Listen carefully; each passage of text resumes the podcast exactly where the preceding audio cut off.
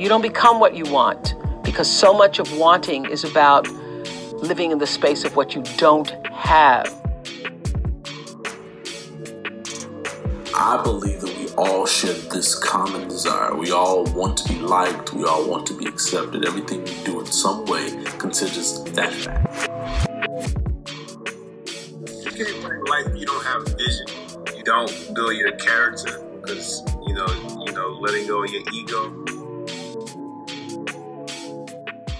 Thank you for listening.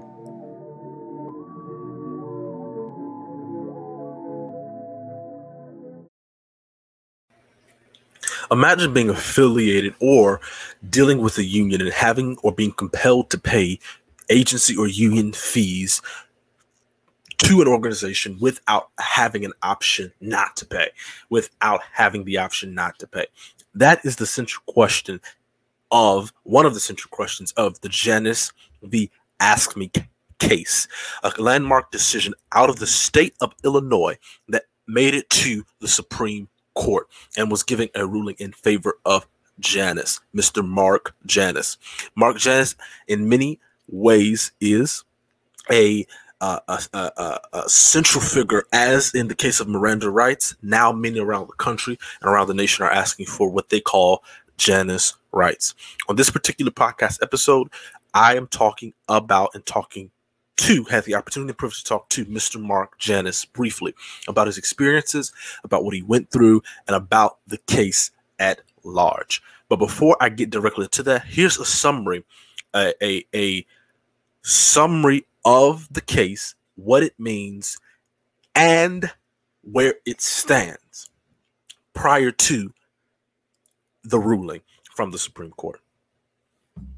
The issue in this case are whether public sector union fees are constitutional. The parties to this case are Mark Janus, child support specialist employed by the state of Illinois, and the American Federation of State, County, and Municipal Employees, Council 31, otherwise known as AFSCME Council 31, as well as various departments of the state of Illinois. AFSCME, its function is to bargain with the state of Illinois over Illinois' policies that affect employees. And the theory of the case basically stated is that it offends the First Amendment to force an employee to support union speech that he or she does not support.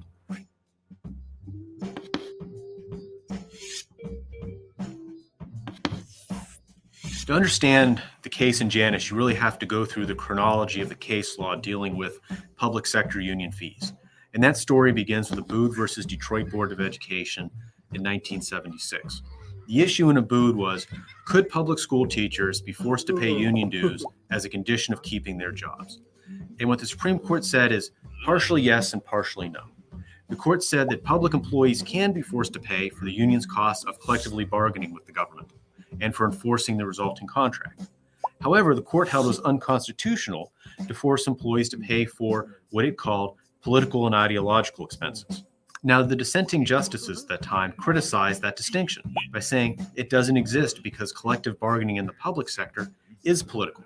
You're bargaining with the government to adopt a policy. That's a political activity and therefore should be just as non chargeable to non members as other political activities.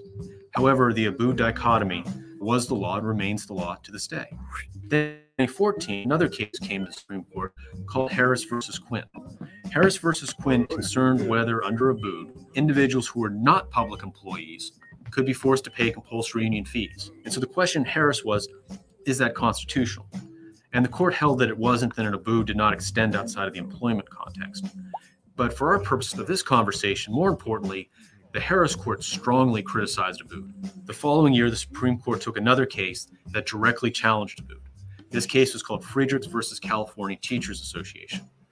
And the issue in Friedrichs was the exact same issue as in Abood. Could you force public school teachers to pay compulsory union dues to keep their jobs? However, one month after oral argument, Justice Scalia unexpectedly passed away, deadlocking the court at four to four. Uh, as a result of that, the court split four to four in Friedrichs and dismissed the case on the grounds that it couldn't reach a decision, leaving the issue unresolved. Mm-hmm. The primary arguments that Mr. Janus is making in this case is that there is no distinction between a political activity and collective bargaining in the public sector. In the case of the public sector, you're talking about speech directed to the government to impact governmental policies. And so that brings up speech at the core of the First Amendment. And that is a background, a brief background of the case. Now, having the opportunity to speak to Mr. Janus, I got his side. I got what he thought, his experiences in the justice system, if you will, having made it to the Supreme Court and having now this case, Janus v.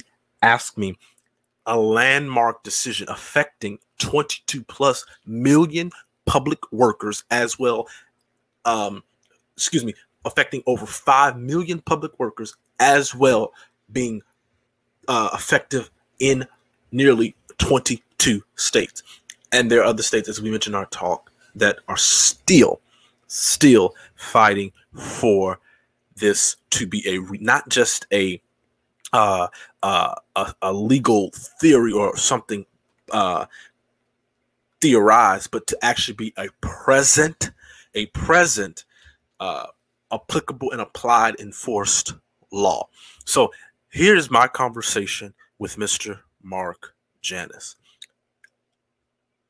Field and went to the appellate court of the Seventh Circuit, and we lost there and then that is what got us to the Supreme Court. In other words, you have to pretty you have to lose, you know, your first circuit court. You have to lose your appeal before you can then go on to the mm-hmm. Supreme Court. Mm-hmm. All right. Um, in the so in the in the wake of COVID, there have been many you know uh, who have criticized unions, particularly as I'm as I've talked to you about, mentioned to you teachers unions, um, and though yours wasn't a teachers union, it was the the principle is still the same um, many have said that you know teachers unions are selfish. They're you know they're motivated by the money, and they're not necessarily considering in this particular case, in terms of returning back to the classroom, students. Um, as it concerns that uh, unions having really taken on unions to the point of getting a case to the Supreme Court, what is your what are your thoughts on that? You know, the teachers union, and what they're doing currently. Yes. That, Okay. Well, I, I think, quite frankly, it's abominable um, because the uh, teachers union always try to emphasize that they're for the kids, uh, but yet their actions uh, seem to speak volumes against that. Mm-hmm. Um, and whenever you have a powerful teachers union, uh, like in Chicago and California and other places, um, you know, their list of demands uh, are quite frankly you know, so out of touch with what I would consider reality um, from the standpoint of, well, you know, in order for them to uh, get their kids back in school and for them to get back into school, uh, they want to defund the police. Uh, they want Medicare for all. Um, they want more taxes, and the list goes on and on. Mm-hmm. Um, and I just have a question as to what that has to do with getting kids into the classroom and there are more and more studies coming out literally week by week that talk about how kids are suffering because they're not in school. They're not in classrooms. They're, they're having social uh, difficulties. Uh, they're having, um, you know, classroom, you know, understanding and comprehension uh, errors. And on top of that, there are hundreds of, and even thousands of students that have, quite frankly, just checked out mm-hmm. um, because they don't have access and the technology that, even though the unions have said, well, we need to get them the technology, there are school districts all across the country that, that have provided the technology so they can do the virtual, virtual learning, but the kids don't sign on and mm-hmm. they don't have anybody at home to uh, proctor uh, in order to make sure they're doing their work. Um, you know, for a variety of reasons, and it's it's abominable. And where this is hurting the most is in your, uh, you know, your disadvantaged and minority communities. You yes. know, the black brown communities. These are the ones that are suffering more than anybody, yes. and and yet the, you know, they they just don't seem to to realize this. And in fact, in Chicago, uh, they threatened an illegal strike because they weren't getting their way. Um, and it's just I, I just think it's abominable. Yes. Um, so recapping quickly, so you through the through the Liberty Justice Center, um, you're from Springfield, Illinois, and you felt mm-hmm. you felt the essence of what your particular union or the particular union you were dealing with was doing, requiring fees, was wrong. And so through the Liberty Justice Center, you guys felt that you all had a case and you filed and eventually made it to the Supreme to the Supreme Court of the United States. Um, going through that understanding as you went through the history of you know Illinois being bankrupt and and it really not working or being feasible completely for its citizens what is your what is the, the how or how can I, i'll say it this way. How has your life changed um since this case? Well it's changed in such a way that that i think i'm quite frankly much more aware of the power uh, that public sector unions have um, and how they affect taxpayers because whenever someone uh, works for a, a public sector um, government, whether it be at the local level, the state level, or the federal level, uh, their salaries are paid by taxpayers. Mm-hmm. And so, in essence, the taxpayer, in in essence, is paying those dues or what used to be agency fees uh, to the union. Mm-hmm. And yet, uh, in any kind of contract negotiations or anything of that nature, the taxpayer is totally left out of the equation.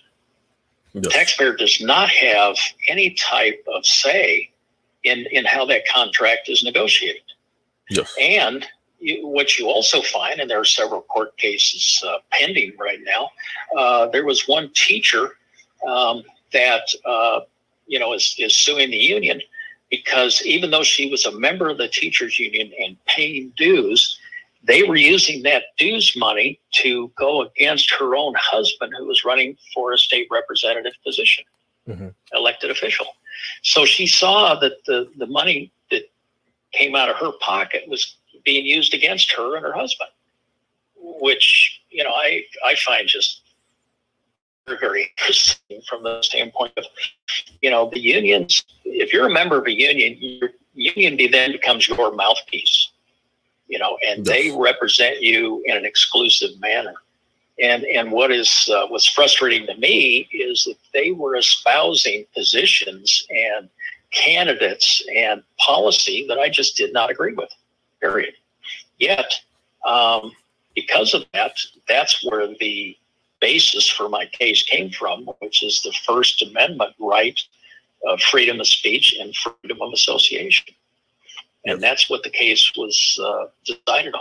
Yes, I thought the the question that was brought by the case was very very interesting to me. Um, I've personally, uh, being a a a future law school student, I've not, I personally never have looked at union fees as being an expression of free speech. I, I think it is. It brought up a very interesting question, and now we have a have a decision from the Supreme Court. What do you say?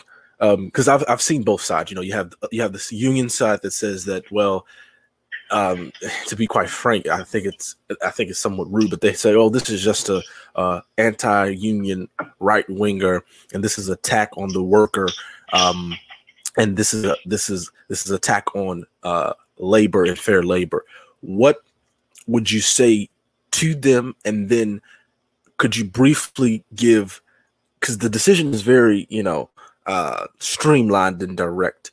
Could you give a brief for those for for for for the sake of the report, a brief summary of what the decision actually accomplished, and and and, and to kind of to kind of balance out and give balance out their argument that you know against you that you're that you're just anti-worker and anti-union. Well, number one, I'm not anti-worker. Number two, I'm not anti-union. Um, however, the, the difficulty comes in in that you have these unions that um, you know espouse all this this negativity about my case, and all it is is giving the, the individual worker the right to choose. Mm-hmm. That's all it says. In other words, you have the right, and and it's decided by the courts that um, you can make your own decision as to whether to join or not join. Yes. Um, and, and what's wrong with that? Uh, if, if an individual is, um, you know, believes in the union and thinks that that's what the direction they want to go, then they have the right to do that. But at the same time, if you have an individual that doesn't agree with the union and doesn't like what the union is doing, then they should also have that right not to join and not have to pay a fee. And, and of course, um, you know, the, the, the, unions have had strong power in the public sector for years and years. In fact, right now, uh, public sector's uh, unions are some of the most powerful in the country. Um, and in essence, they want to keep that power. They want to keep that monopoly that they have gathered over the years. Um, and I find it interesting that they espouse this anti-worker uh, and anti, um, you know, union yes. uh, because it, it's just a matter of individual choice. And you know, coming from the, you know, from the state of Illinois, you know, uh, you know, Abraham Lincoln, who's our native son, uh, back in 1859, you know, he basically put out the, the the comment and the phrase that said, "Those who deny freedom to others deserve it not for themselves, and under a just God cannot long retain it." Mm-hmm. So what what these unions are doing is they're denying the freedom of the individual to make their own choice and to have their own voice, which is what you know the unions fought for back uh, you know in the early part of the of the 1900s, uh, and you know, and they established you know what they established. But yet, what I find interesting is that the unions will constantly bring up, you know, the the worker rights and the worker freedom that they fought for back in the, the early part of the, the 1900s. But yet now today, that's that same worker freedom and those same worker rights are being denied to a lot of people um, in in public sector. Uh, you know, because when a union or a, or a public sector worker wants to resign from the union, they throw up obstacles right and left that prevent them from leaving. Uh, whether it be the windows, uh, whether it be they lose the letter. Uh, I could, you know, give you all examples of what we've learned the unions are doing. And if unions are doing the job that they're supposed to be doing, representing individuals and we're presenting workers, what are they afraid of? Wouldn't they be producing a product that people want mm-hmm. and that people would be more than willing to join and pay dues for? Mm-hmm. And they wouldn't have to go to, to the avenue which they have, which forcing people to, to join and forcing people to, to be members and collect dues. Yes. I, I, I, totally agree with what you're saying. Uh, two final questions. Um, as we've seen a lot going on in our nation on all ends of the political spectrum, having just come out of a presidential election and not getting political at all, um, I want to keep this strictly on this case. But um, what do you, having gone through the justice system, making it to the highest court in the land, which very few do. Uh, the Supreme Court gets thousands and thousands of cases to be on the potential docket every year, and they only hear a handful of them. And you were you were able to be a handful of those, be a part of the handful a few years ago. Having gone through the, the justice system in that sense, making it to the high court in the land, would you say to those individuals that say that feel that the justice system does not work, that it is not necessarily working properly, that it's one sided, what would you say having had firsthand experience in it? Well, uh, I would have to say that, uh, you know, if they say it doesn't work, um, then there was a, then there must have been a, what I would consider a flaw in their case or potentially a flaw in, um, you know, the representation potentially. Mm-hmm. Uh, but in, my experience, it, it did work. Uh, it, the case was um, brought. Um, it got denied. It went to the next level, got denied. But then when it got to the Supreme Court, it was, uh, decided. Um, and now I had a second case that we we pursued, and we learned uh, last month that they denied my second case.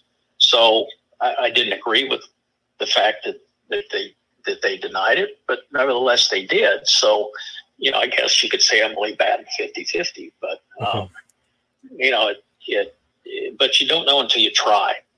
And if people don't try, um, you know, and and try to to supposedly right uh, an injustice that they feel uh, is there, um, then they may as well, you know, just give up and not try at all. Mm-hmm. And unfortunately, I think there's too many people that that feel that way uh, just because of news reports and other things, um, where they think that the deck is stacked against them. Um, and quite frankly, overturning a prior decision, which is what our case did. You talk about this, the the deck of cards being stacked against us. It was monumental. Yes, yes. Um, I, I agree totally. It was it was very monumental, very huge, very big to the to the extent you know you're now forever a part of United States history. Um, I even in some of my research, um, the I found that the fight to not pay agency fees and have that choice is now referred to as Janus rights, um, which I think is amazing. It shows um, it shows the the potency and the power of this case that now people are asking for their Janus rights.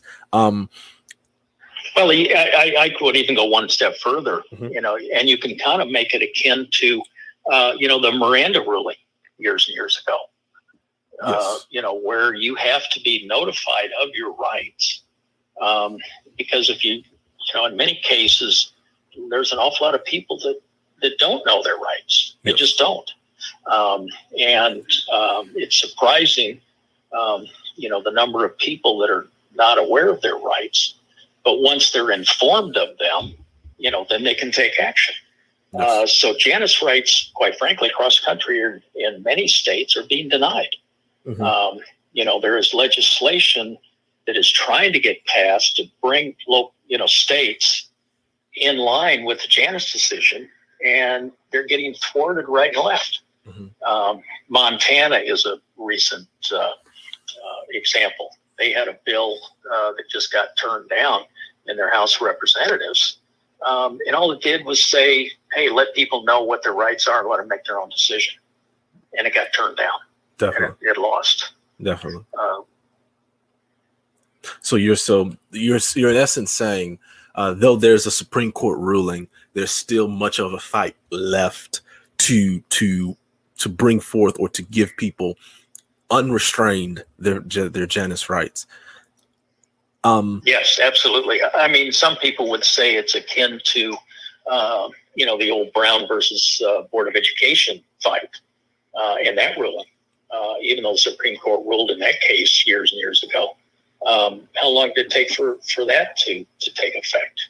Years. And there are some people in the country that would say that it's still having to be fought and it's still having to be, um, you know, uh, you know, not not being implemented the way it should. Let's put it that way. Yes, um, I, I I agree with that. There's both sides, um, and I, and I think to an extent, freedom or the power of the individual being preserved, I think, is a a hard fought, continuous process. Final question, um, wrapping up here.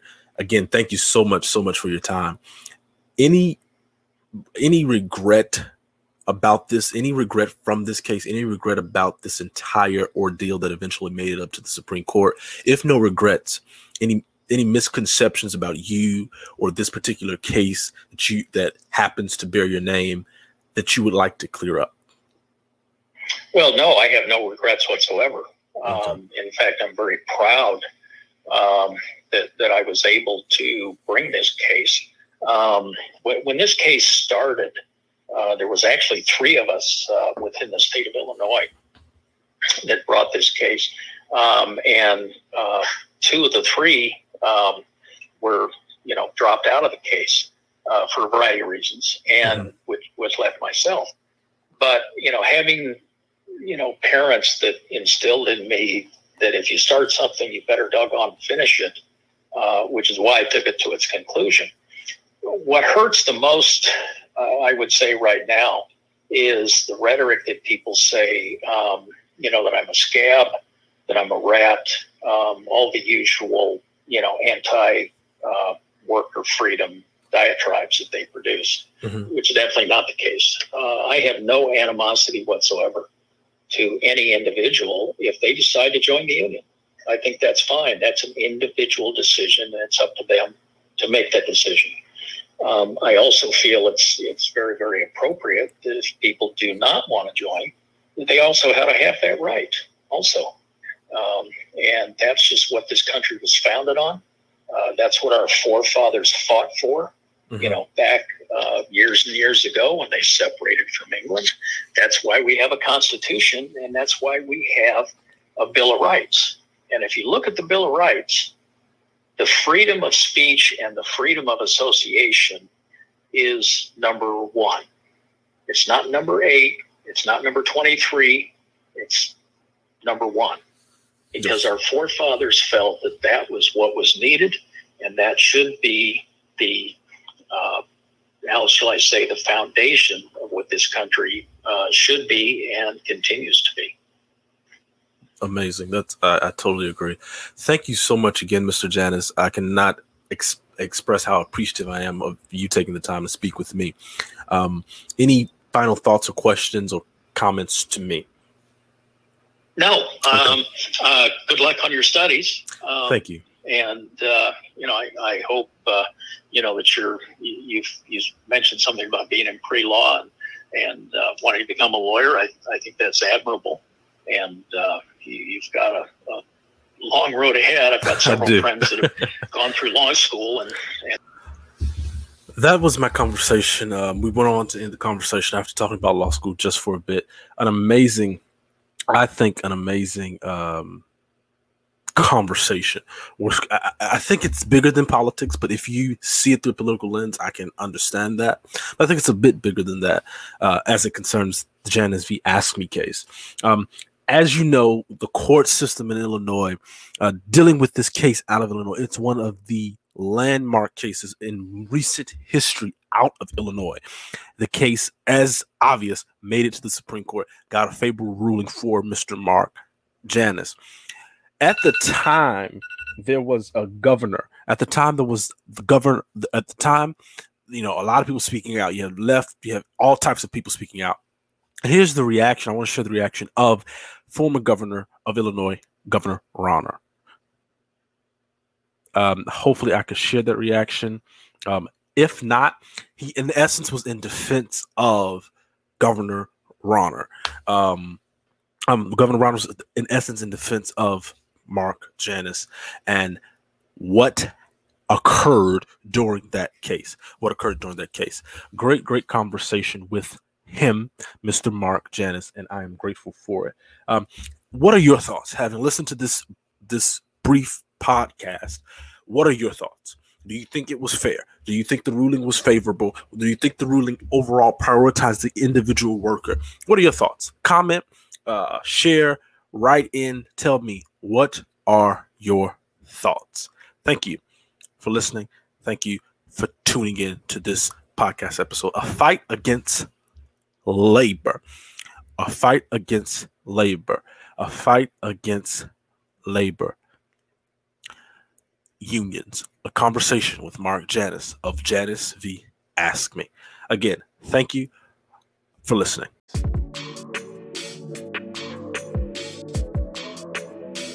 You don't become what you want because so much of wanting is about living in the space of what you don't have. I believe that we all share this common desire. We all want to be liked. We all want to be accepted. Everything we do in some way considers that fact. You can't bring life if you don't have a vision. You don't build your character because you know, you know, letting go of your ego. Thank you for listening.